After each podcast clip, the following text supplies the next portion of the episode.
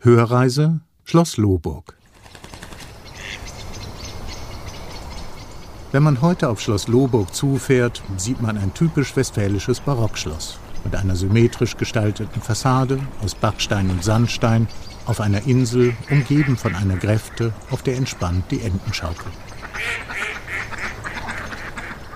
Heute ist hier im Schloss Loburg ein bischöfliches Gymnasium und Internat untergebracht. Ganz früher, also das, was ich zumindest weiß, gab es eine Familie von Stahl. Das waren die Burgherren von Techte und die haben hier damals gelebt.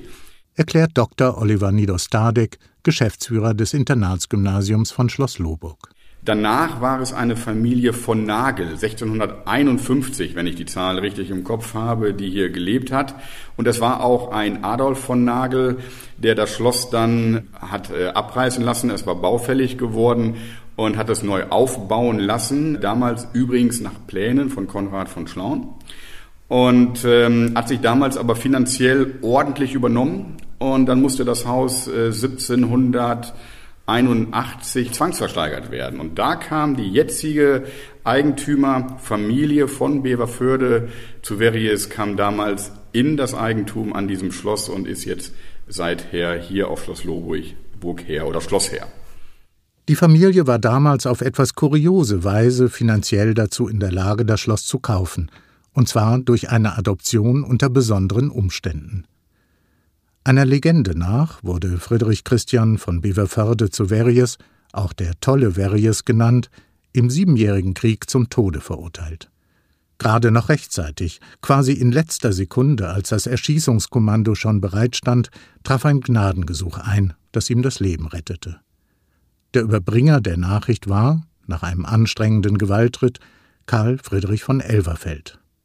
Aus Dankbarkeit adoptierte der tolle Verjes den Sohn seines Lebensretters, übertrug ihm den Namen von Elverfeld, genannt von Beverförde zu Verjes, und ein Vermögen, aus dem dann das Schloss Loburg gekauft werden konnte. Das Schloss, wie wir es heute sehen, ist allerdings nicht mehr der Originalbau aus der Barockzeit. Es ist ein fast perfekter Nachbau, gerade mal 120 Jahre alt. 1899 schlug ein Blitz in das Schloss ein.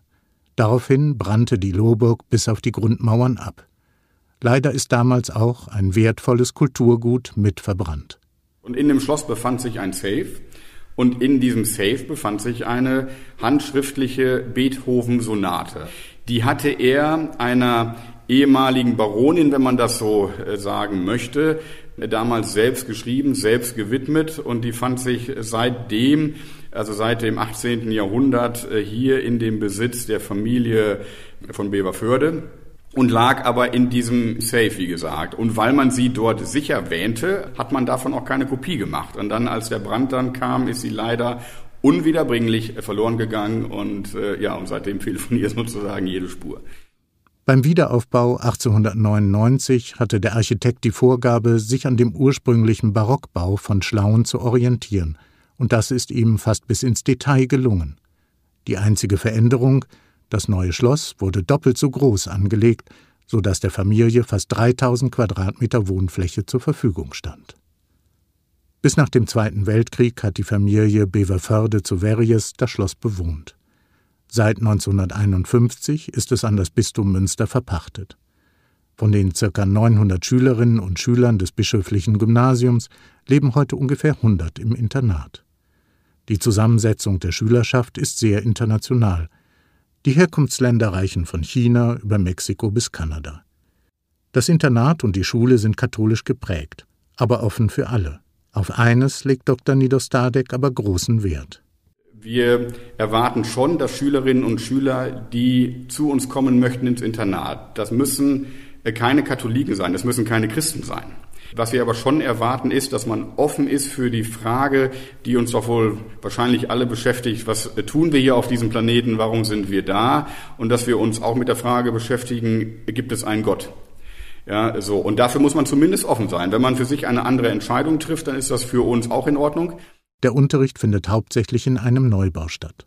Die Internatsschüler und Internatsschülerinnen wohnen in externen Gebäuden vor dem Schloss. Im Schloss selbst befindet sich die Mensa, in der die Schülerinnen und Schüler zum Mittag essen, eine Kapelle und eine Bibliothek Büros und Räume für besondere Lehrveranstaltungen und der Rittersaal. Es gibt die Loburger Schlosskonzerte, die dort stattfinden. Es gibt die Loburger Schlossgespräche. Wir laden immer mal wieder Persönlichkeiten zu uns ein, die dann dort auftreten. Aber auch schulische Veranstaltungen. Auch die Verabschiedung der Internatsschüler beispielsweise findet dort statt.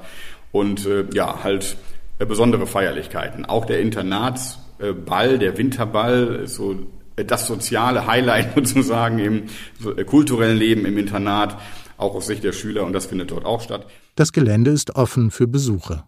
Und Dr. Niedostadek hat für Ausflügler einen ganz besonderen Tipp. Ich würde ihm auch empfehlen, einmal hinter das Schloss zu gehen, also sozusagen auf die südliche Seite des Schlosses. Ein ganz schöner Blick auf den Schlosspark, auf die Fassade des Schlosses.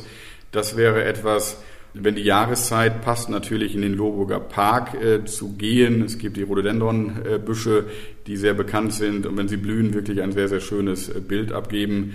Und ja, wenn die Möglichkeit besteht und wir haben jedenfalls auch keine prinzipiellen Einwände, da kann man auch gerne einmal in das Foyer des Schlosses gehen und das einmal auf sich wirken lassen, den schönen großen Kamin, der dort eingebaut worden ist. Ja, also das wäre etwas, zu dem ich raten würde.